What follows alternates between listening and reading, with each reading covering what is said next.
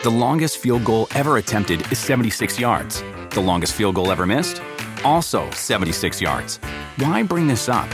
Because knowing your limits matters, both when you're kicking a field goal and when you gamble.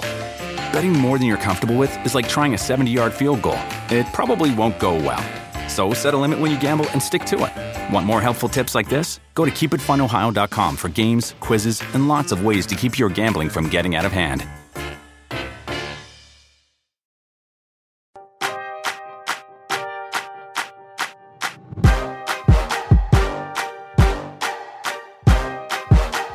Hello, everyone. Welcome to Roundball Stew. I am Matt Straub. It is Wednesday, July 13th, and today we're going to be breaking down the latest offseason news and rumors. We'll talk some standout summer league performers, some big men whose fantasy stock seems to be rising, and one intriguing big guy whose stock may suddenly and surprisingly be falling. I'm joined by Noah Rubin and Jonas Nader. Fellas, for starters, some big news that really won't affect us in fantasy leagues at all, but does affect us as basketball fans. The NBA has added a tra- transition take foul rule. You know, the annoying stop the fast break, take fouls. This upcoming season, it's going to be one free throw and the ball when that happens. Do you like it? I think it's going to be fun. I think it's going to be, I mean, it's going to be more dunks, which is exactly what they want. I mean, it's also going to make defenses actually have to run back, hustle back on defense. Will be yeah. that'll be great for kids to watch as they learn how to play basketball. But we're here to see the the athletic players dunk the ball, and I think we're going to get yes. a lot more of that. Yeah, as a soccer guy, I love this too because this was a big issue in soccer in the early days, and ever since then, like if you foul someone on a break, it's a yellow card, but if you're the last defender back, you're it's a red card and ejected. Like obviously, this isn't as serious, but it's the same concept, right? Let's just get rid of this completely. Like let's just nip it in the bud right here. Um, plus, we get more free throw attempts now too, so may have some punt free throw percentage. Uh, uh, what do you call it? But yeah, yeah. I think if I if I heard correctly, anyone you can pick who who shoots it. So oh, okay. I I believe everyone okay. double check me on that. But that's so it's one free throw and the ball, right? One free throw and the ball. So I I do say it's not going to have any impact in fantasy, but like. Oh, okay. The, the alpha guys on their team are going to get a handful yeah. of extra free throw attempts as a result of this. I, I, I'm curious to see how much it really actually happens? How much does this come into play? Because I know our NBC Sports Edge blurb on this noted, and this was the initial thought I had is that like guys are gonna have like brain farts, right? Where like they mm-hmm. are they're just so accustomed to giving this foul. It's such a instinctive play, like stop the fast break, stop the fast break, that I think especially early in the season we may see a lot of it where it's like give it and then it's like, oh, sorry, coach. Yeah. Totally totally forgot about that rule. Excited to see Chris Paul argue this. Yeah, I love it. and some review yeah, for yeah. it too. Yeah. What's that, Noah? Some extra replays and reviews, spending five minutes oh. deciding what kind of foul it is. It's gonna be great. Love that. Oh, oh dear. Yeah, I, I, I can't. It like we know what these look like, right? There, we can't have any nuance of like, was that a take foul? Like, we all know what that. We all know what it is, right? Hopefully. Please. Now you scared me, Noah. That's that's the one thing you've just you just scared me. No more reviews, please. All right some news and rumors to, to get into here. And let's start in Utah, where according to Adrian Wojnarowski, the Jazz are now, quote, showing a willingness to listen on possible trade scenarios. When it comes to Donovan Mitchell, the Jazz seem to be changing their mind every 35 minutes or so when it comes to Mitchell, at least in terms of what they're putting out publicly. Tony Jones of The Athletic, who covers the Jazz, expects the Knicks to step to, to the front of the line in terms of trying to make this happen. Uh, Noah, what do you make of this? When it comes to fantasy, do we actually care?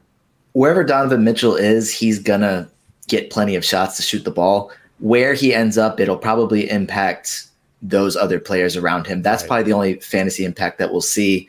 Um, if anybody really puts together a nice package for him, I mean, Woj reported that the Knicks are unwilling to include Julius Randle, which just blows my mind that they wouldn't want to get rid of Randle and acquire Donovan Mitchell. But yeah. Whoever the Knicks send over, I guess, also to Utah, would probably be able to fill a lot of offensive need um, since there wouldn't really be a true number one scorer in Utah. Um, so it could be good. If they have to include a guy like Immanuel Quickley. he could be a really good fantasy target next season. Yeah. Two thoughts for me one fantasy and one real life. I actually don't think the Jazz intended to trade Donovan Mitchell until they saw what they got back for Rudy Gobert. And now Danny Ainge is like, he has that Boston mindset too. Is like, let's just create another war chest in Utah.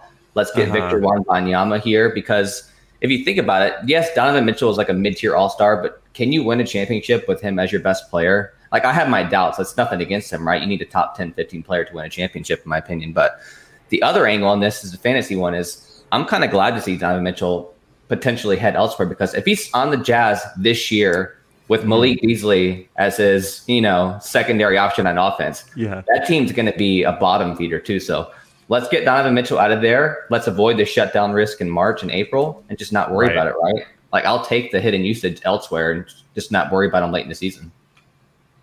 Yeah, that's a fair point, and I do think, in terms of Mitchell, I mean, yeah, maybe maybe a new city would be best for him, and we'll have to wait to see what this whole thing looks like if it happens in Utah, uh, in terms of who gets a spike in value.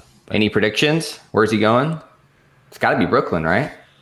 Oh, Think about interesting. It. Brooklyn wants an all star and they want picks. Obviously, they're going to have to get some picks from elsewhere too, right? But the only all stars that are probably on the market among the best would probably be Donovan Mitchell, right? I mean, you can throw out Jaylen Brown's name as well, who may be, may be somewhat attainable. But yeah, I think Donovan Mitchell is probably at the top of the list right now of available players. And you got DeAndre Ayton, maybe second or third. So right. Some sort of three team deal, maybe where KD lands in Phoenix, uh, Donovan Mitchell ends up in Brooklyn, and Utah just ends up with even more draft picks, just have like 20 over the next five seasons or whatever it takes. But yeah. Whoever's blurbing that day is going to get a rude, rude awakening from their Yeah. quiet month of July. All right. So that's obviously one we're keeping an eye on. Now let's go to Dallas with a bit of a Mavs depth chart update. And this is interesting. This comes via Tim Cato, who covers the Mavs for The Athletic. And I, I would call this some unexpected news. We certainly haven't been talking about this. So as Tim Cato wrote, Jason Kidd has said that Spencer Dinwiddie and JaVale McGee will be starters. Um, joining Luka Doncic and Dorian Finney-Smith in the lineup. And according to Cato, the team plans to keep Reggie Bullock in the starting five. That means, gasp, that Christian Wood would come off the bench, Jonas. And I don't know about you, but I'm just glad that Steve isn't here to hear this because I know he's going to be upset. Yeah, but just for Steve, I think I'm going to spin this positively here because Okay. I think people Thank are going to see this and they're going to knock him down a couple of rounds on the draft boards, and that's okay with me. Like I'll take the discounted price. If you look at that roster, JaVale McGee isn't capable of playing 20 plus minutes anymore regularly, right? I think he's going to have that 15 to 18 minute role. He's still a foul machine anyway, too. So you bring Christian Wood off the bench for half his minutes, right? Mhm. He's going to have more usage in those minutes. And when he play with Luka, that's going to be a big plus as well, too, because he goes from Kevin Porter Jr. as his playmaker to Luka, right? Last year, Luka made Dwight Powell a 93 percentile pick and roll player. Wood was 67 with Kevin, Kevin Porter Jr. So you split the difference there, and Wood is just an automatic pick and roll machine with Luka too. So I'll take the the discount here with the news of the bench, and I still think his minutes will be around 30, honestly, because he's going to play the four and the five. Just looking at their front court depth right now. Okay, Steve, if you're listening, good news. Don't panic, Steve. Calm down. no, what are your thoughts? I mean, Christian Wood's definitely a much better fantasy asset just as it is than JaVale McGee or even Dwight Powell. Uh, he's probably, I mean, even if he is coming off the bench, like Jonas said, JaVale McGee isn't going to be playing 36 minutes running pick and rolls with Luka Doncic the entire time. We're not going to see uh, abbreviated version of Lob City in Dallas with JaVale McGee. It's going to be a nice uh, pick and roll combo of Luka and Christian Wood for probably 25 to 30 minutes a game, uh, even if it is off the bench. And probably, even more importantly, he's going to probably finish games as opposed to starting them. So, It's funny, Jonas, that you mentioned the 20 minute number with JaVale McGee because we were having that exact same discussion last week about his outlook in Dallas. Not fooling ourselves that JaVale McGee is going to get a lot of minutes even if he's starting, but 20 is kind of that magic number for him as an Yeah. aside because when last he got, I think he's only gotten 20 minutes a game for a season one time in the last decade. That was with the Lakers a few years ago. I think he got 22 minutes a game. He was around 12 points, seven and a half boards with a couple blocks. So there's a world Yeah. where JaVale gets 20 minutes a game and is fantasy relevant. Christian Wood gets 28 to 30 or whatever it is and is like closing games and both guys thrive. Maybe that's overly optimistic, but I think that that world exists. Yeah, I mean, look at his numbers last year. In like 15, 16 minutes a game, JaVale McGee was fancy relevant too. So yeah, if we get close to 20 for JaVale and roughly 28 to 30 for Wood, like that's the best of both worlds, right? We'll get we'll Yeah. get McGee with that last round. Yeah, and I mean we know that how the Mavs want to play, assuming that last year is going to carry over. And Christian Wood as a guy who can hit threes, obviously fits that mold much more. So, okay, we're we're we're, we're calming down. We're calming down a little bit on that one. A little little nervous, but in, in, in fact, it's going to help his ADP in terms of getting him in fantasy, if anything, if this actually happens. So, yeah, uh, little upside here. Uh, we have also had quite a few DeAndre Ayton to Indiana rumors heating up lately. We mentioned this briefly at the end of Monday's podcast. Uh, Jonas, what are your thoughts on the fit and what it means for the other guys in the front court if this happens? And no, I want to hear from you right after that. Yeah, so if we do get the Ayton to Indiana, like they'll I'll probably have to do an offer sheet, or they'll maybe do a sign and trade here with uh, Miles Turner heading the other way. Like if Ayton is going to Indiana, we can just assume that Miles Turner is gone. So let's just go ahead and put that out in the equation. If Ayton goes to Indiana, I think I'd move him up a full round. Honestly, the Phoenix Suns they don't seem to love him, right? They they view him yeah. kind of like that mid tier starting center, which is a huge change from a couple years ago when they were really hyping him up too. Uh, we were really hoping to see Ayton take that next step with Chris Paul. Uh, didn't really happen to the full extent we wanted to see. Um, maybe some questions of motivation there as well. Sometimes he just kind of checks out mentally, but yeah, I still think there's a lot of upside and intrigue with Ayton. And if he goes to Indiana and that rebuild, there's a lot to like there with Halliburton and Benedict there too, feeding them. So uh, I like Ayton. I'd bump him up a full round. We will have to caution though. I think the Pacers are going to be a bottom five or six team. So maybe that comes into question the late March and April shenanigans there too. So just keep that in mind. Mm-hmm. It'll be a young, fun team, but like you said, Ayton, he on the uh, that game seven against Dallas, it was kind of said that he said to Monty uh, Williams, I can't pass myself the ball. So obviously he was getting frustrated with his touches. Tyrese Halliburton will give him the ball.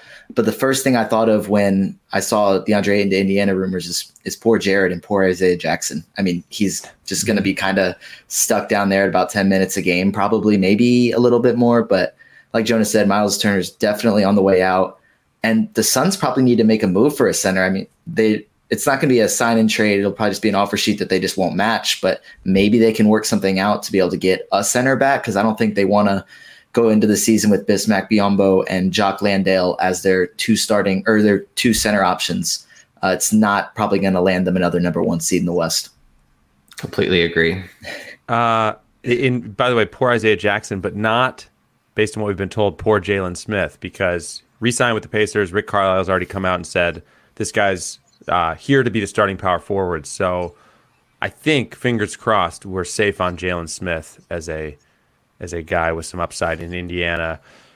Okay, next up, and by the way, we're going to come back to the Pacers and the guy you mentioned, Benedict Mathurin, in a little bit as we talk summer league. But but right now, a random but maybe important fantasy note: the Knicks officially announced on Tuesday that they have signed Isaiah Hartenstein. As you noted, Jonas, Knicks president Leon Rose was talking him up quite a bit. Uh, how do you see his playing time looking in New York this year with Mitchell Robinson also back? I mean, we all know Mitchell Robinson and his fouling, right? I mean, you can project Mitchell Robinson with 28, 30 minutes all you all you want. It's not happening, right? He's just too much of a foul machine. I think we're looking at a timeshare here. well, maybe 22, 22 is probably the most realistic because Julius Randle will have to play some five in some matchups as well, too. So I think Hartenstein is a lock for 20 minutes but if he can get in that 24, 26 minute range, like sometimes we saw that with the Clippers, and he was just a fantasy machine. I think last year in the final 10 games, I want to pull this up real quick. I believe he was in the top 50. Like, he, yes, he had some field goal, or sorry, free throw percentage concerns, but man, he was so good. So let me see. Last 10 games for Isaiah Hartenstein, he was number 43 in nine cat, 11 points, seven rebounds. Here's the thing almost five assists uh, 0.9 mm-hmm. steals, 1.2 blocks in 23 minutes. So if we get in that minute range, like Hartenstein is just a fantasy. I don't know. He's advanced metric uh, legend. Uh, I love this guy. I think the Knicks have really talked him up as well. If you look, you look at what Leon Rose said yesterday, called him a versatile two-way big man. Plays with a lot of passion and energy. He says that's contagious. I really like this signing for New York. I think eight. What was it? 16 million for two years. That's such a bargain. So I love him. He's already one of my favorite sleepers for next year he was solid in the minutes he got in LA last season. It was pretty much splitting minutes with Zubac last season. There was times it'd be like Zubac would see 33 minutes. That means Hartenstein would see 15. So it was like exactly split. And it'll probably be something similar, like you said, with Mitchell Robinson, who also deals with plenty of fouls, decent injuries as well. I think he played uh, 72 games last season, which was a career high, but only played 31 uh, the season before. He'll miss some games, um, and he'll have to be off the floor for foul trouble as well. I definitely see a scenario in which Hartenstein has some very, very good games, especially if they're needing him to play minutes in the 30s because Mitch Robinson can't stay on the floor. Yeah, the, the upside there is just absurd. I don't I don't think I expect his average minutes to be in the 30s, but this is a per 36 minute monster. I can't remember, mm-hmm. Jonas, if you cited the per 36 numbers, but around 17, 10, and 5 assists yeah. With a, a, steal and a half and 2.3 blocks. He's 24 mm-hmm. years old. So, yeah. And remember, there was seven or eight teams after him. The Clippers really wanted him back. They ended up using their mid-level exception on John Wall, which is which is fine. But there were seven or eight teams that pursued him for a reason. Like he is really, really good. Okay, we have some summer league updates and outlooks coming up. First, we're going to take a quick break. Dietz and Watson's been making meats and cheeses the right way since forever. What's that mean? It means never cutting corners, ever. It means cooking, not processing. It means our Virginia brand ham that's cooked to perfection, then twice baked to layer the flavors. It takes more time, but you can taste the difference. We come to work every day to do it the right way, even if it's the hard way. Because if it's not right for us, it's not right for you. Dietz and Watson, it's a family thing since 1939. The longest field goal ever attempted is 76 yards. The longest field goal ever missed? Also 76 yards. Why bring this up? Because knowing your limits matters, both when you're kicking a field goal and when you gamble. Betting more than you're comfortable with is like trying a 70 yard field goal, it probably won't go well. So set a limit when you gamble and stick to it. Want more helpful tips like this? Go to keepitfunohio.com for games, quizzes, and lots of ways to keep your gambling from getting out of hand.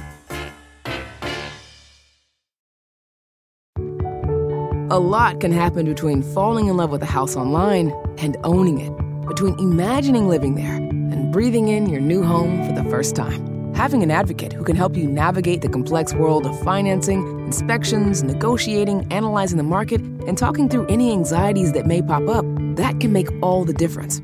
That's what the expertise of a Realtor can do for you. Realtors are members of the National Association of Realtors and bound by a code of ethics, because that's who we are. And it's just a reminder if you don't have the NBC Sports Predictor app powered by PointsBet, go download it now. The contests are free and easy to play, and you have a shot to win thousands by predicting what will happen in Major League Baseball, on the PGA Tour, and NASCAR circuit. We also have a special contest on Tuesdays and Thursdays called Battle of the Bets, where you can agree or disagree with our experts for a shot to collect some cash. All right, let's check in on Summer League, where plenty has been going on, plenty of intrigue to discuss. And let's start with some James Wiseman sightings. He had that Summer League debut slash return, hadn't played in over a year of 11 points, a couple blocks, hit a three. And then on Tuesday, followed that up with six points, seven boards, and three blocks. We talked about him a bit on Monday's podcast, but I want to hear from both of you guys, starting with you, Noah. What's your outlook for Wiseman? Do you think he can carve out enough playing time in this front court to be fantasy relevant? I think that if he is able to come back and be healthy, then yes. But I think that's kind of a question with what we've seen so far in his career and with the way that the Warriors kind of operate they are going to rest their stars and their starters, which uh, bodes well for some young guys on their team. But he's probably a guy that's going to see plenty of rest days as they want to keep him healthy because their main goal is not to win regular season games, it's to win a championship. He'll probably miss, I don't know, quite a few games during the regular season just for rest days, uh, injury management days, just to keep him healthy. I think when he plays, uh, he'll be able to definitely carve out a role probably off the bench. I know they kind of love having Kevon Looney as the starter there, mm. as just kind of a, a, glue guy, a defensive guy, a rebounding guy. Um, but I think we'll definitely see some games where Wiseman is an offensive just stud, just kind of shows uh, the potential he has for the future. Um, but I think a few years down the road is when we're more talking about him as being very fantasy relevant, especially in the earlier rounds. Yeah, heading into last season too, they were really talking up Wiseman and Jordan Poole as like their pick and roll game in the second unit too. So they were envisioning running their offense around those two guys for a good 15, 20 minutes of the game too. So I think we're going to see that based on what we saw yesterday. It's actually funny because the biggest knock on Wiseman, apart from the injuries, is like his basketball IQ. But someone tweeted yesterday or the day before is like it looks like Wiseman has gained five years of basketball IQ on the bench. Like he was just so smart. He didn't take any silly fouls. Or maybe there's a couple in the first quarter they had, but he was very mm-hmm. smart on defense, had some really nice blocks, was confidently hitting threes. Like that just adds an element to the Warriors that they haven't had, right? Kevin Looney can't do that too. So I'm excited about Wiseman. Even if we get an average of 20 minutes and maybe a handful of rest days because he's coming off some serious injuries, obviously, uh, I'm in, especially at what should be a relatively affordable ADP here. Well, and I think that's the biggest question for Wiseman is the ADP, not necessarily the potential, right? Because is his name and, you know, the Warriors and how early he was drafted and the wow, what could this guy do going to bump him up too high for all of us to want to take him? I think that's the big question for me. So I'm very curious to see where he's landing once, you know, we start drafting and have some data there because that's my hesitation. It's not like would would I take a flyer on this guy? It's where in the draft do I have to do it? Anywhere outside the top hundred is is game for me, honestly. Yeah, yeah, and I and I mean I think that's where like you should be able to get him. I'm just yeah. curious is is there going to be like some momentum for him um, if he has like you know some good preseason games, etc. But I know Jonas, you also wanted to talk about a certain Oklahoma City Thunder player, and it's not Chet Holmgren, who we have already talked about quite a bit.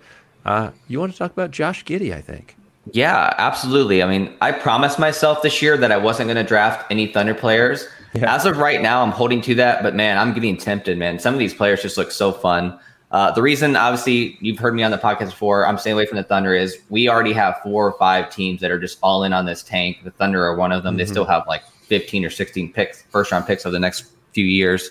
Uh, so, yes, they are all in the Victor Wembanyama sweepstakes. Not worried about the fit with Chet. They can move Chet to the four if they need to. Um, but yeah, Josh Giddey has been amazing.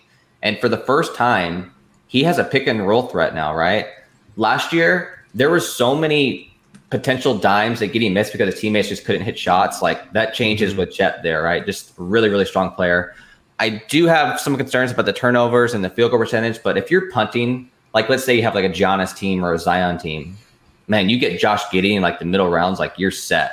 Um, mm-hmm. Obviously, I like him a lot more in head to head as opposed to Roto because those turnovers and that those percentages are going to uh, wear down over time. But yeah, yeah I love Giddey. If the o- if the OKC Thunder weren't going to embark on one of the most outrageous tanks of our lifetime this year, I would be all in on him.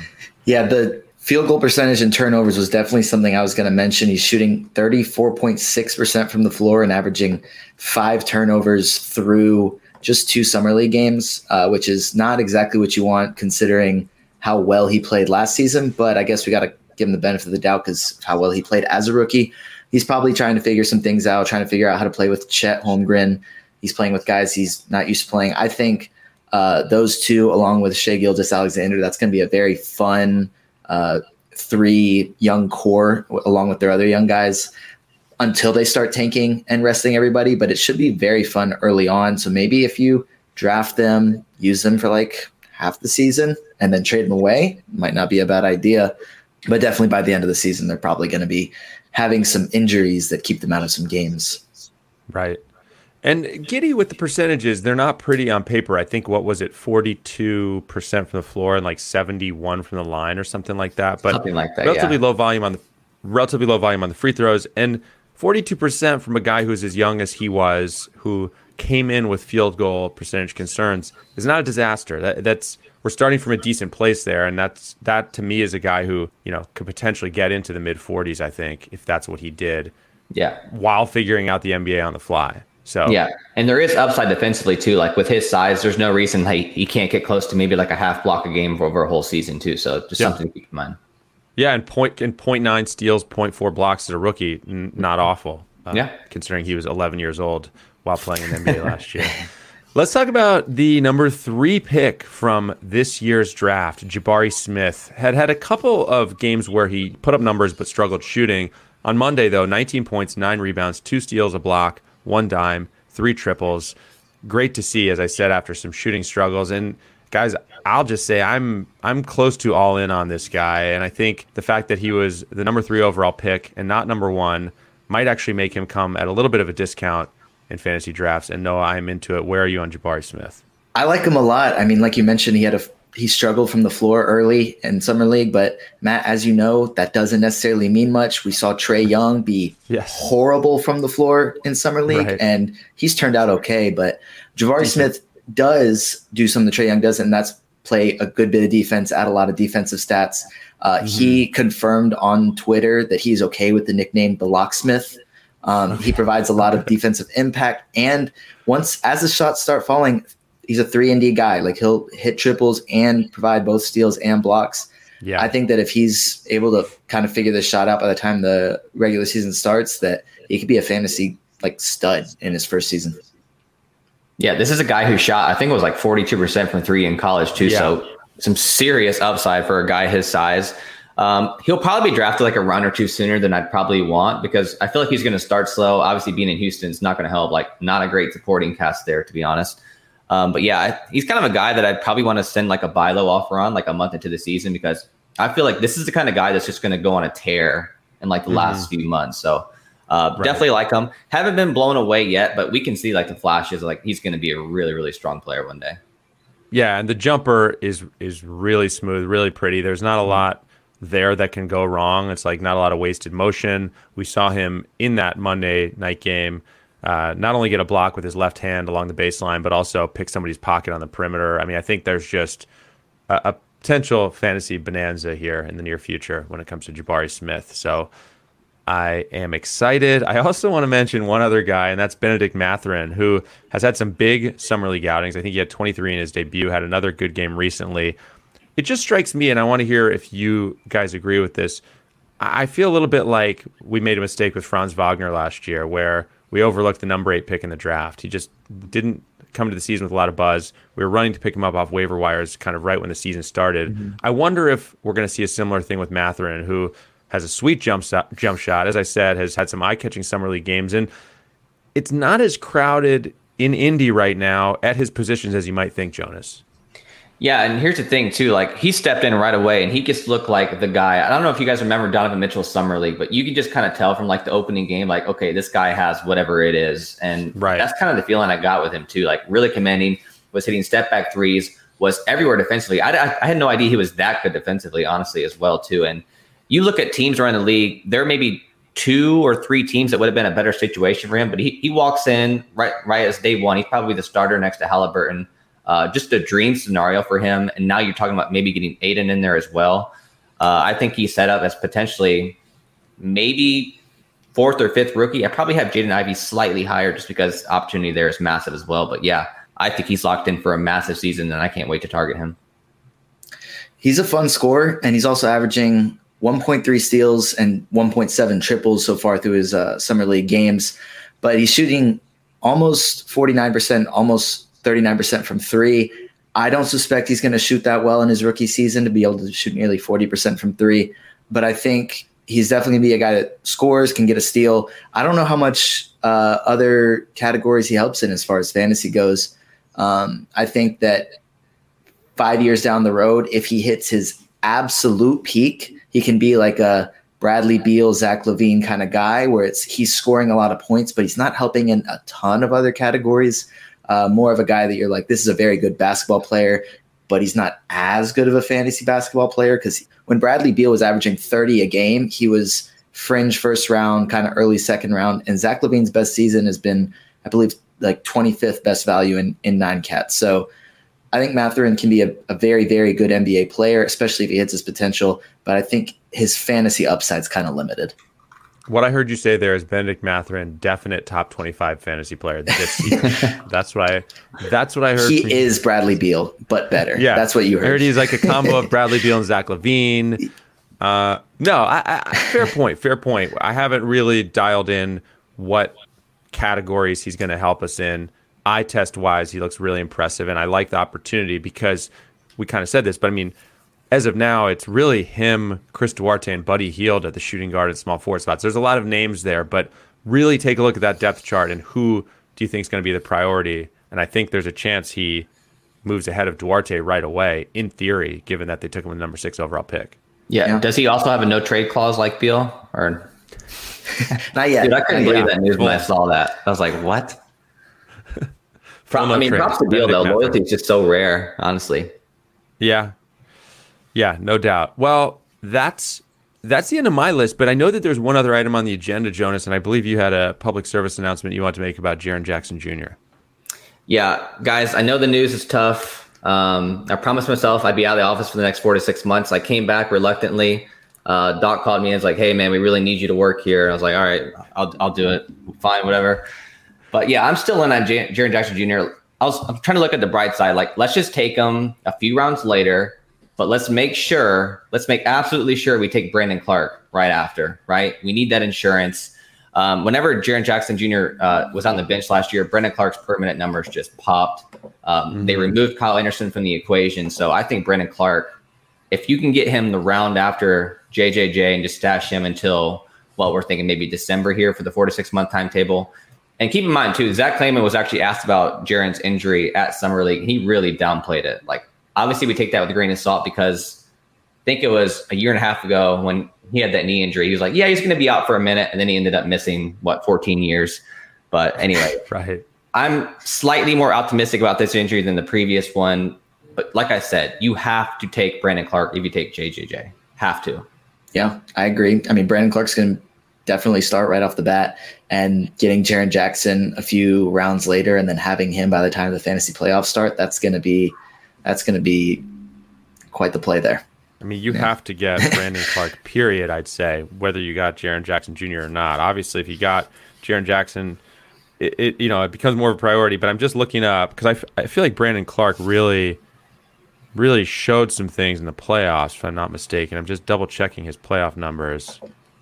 They were quite quite nice, were they not? In 19 minutes last year, he was a 12th rounder. So if we get 25, yeah. 26 minutes, go ahead. 12, 12 games, 12 points per game, seven boards, a couple assists, 0.8 steals, 0.8 blocks. And that was after he tapered off quite a bit at the end. He started mm-hmm. off even better than that. So yeah, lots of intrigue there for yeah. Brandon Clarke. And, Some positive regression with his steal and block rates too. Like if you saw his college stats defensively, they were just something we've never seen before too. So hopefully that starts happening for him at the NBA level too. All right.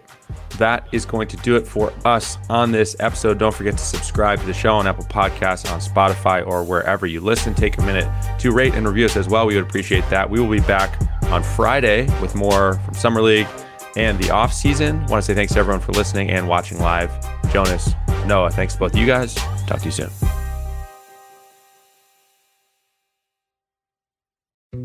Dietz and Watson's been making meats and cheeses the right way since forever. What's that mean? It means never cutting corners, ever. It means cooking, not processing. It means our Virginia brand ham that's cooked to perfection, then twice baked to layer the flavors. It takes more time, but you can taste the difference. We come to work every day to do it the right way, even if it's the hard way. Because if it's not right for us, it's not right for you. Dietz and Watson, it's a family thing since 1939. The longest field goal ever attempted is 76 yards. The longest field goal ever missed? Also 76 yards. Why bring this up? Because knowing your limits matters, both when you're kicking a field goal and when you gamble. Betting more than you're comfortable with is like trying a 70 yard field goal. It probably won't go well. So set a limit when you gamble and stick to it. Want more helpful tips like this? Go to keepitfunohio.com for games, quizzes, and lots of ways to keep your gambling from getting out of hand.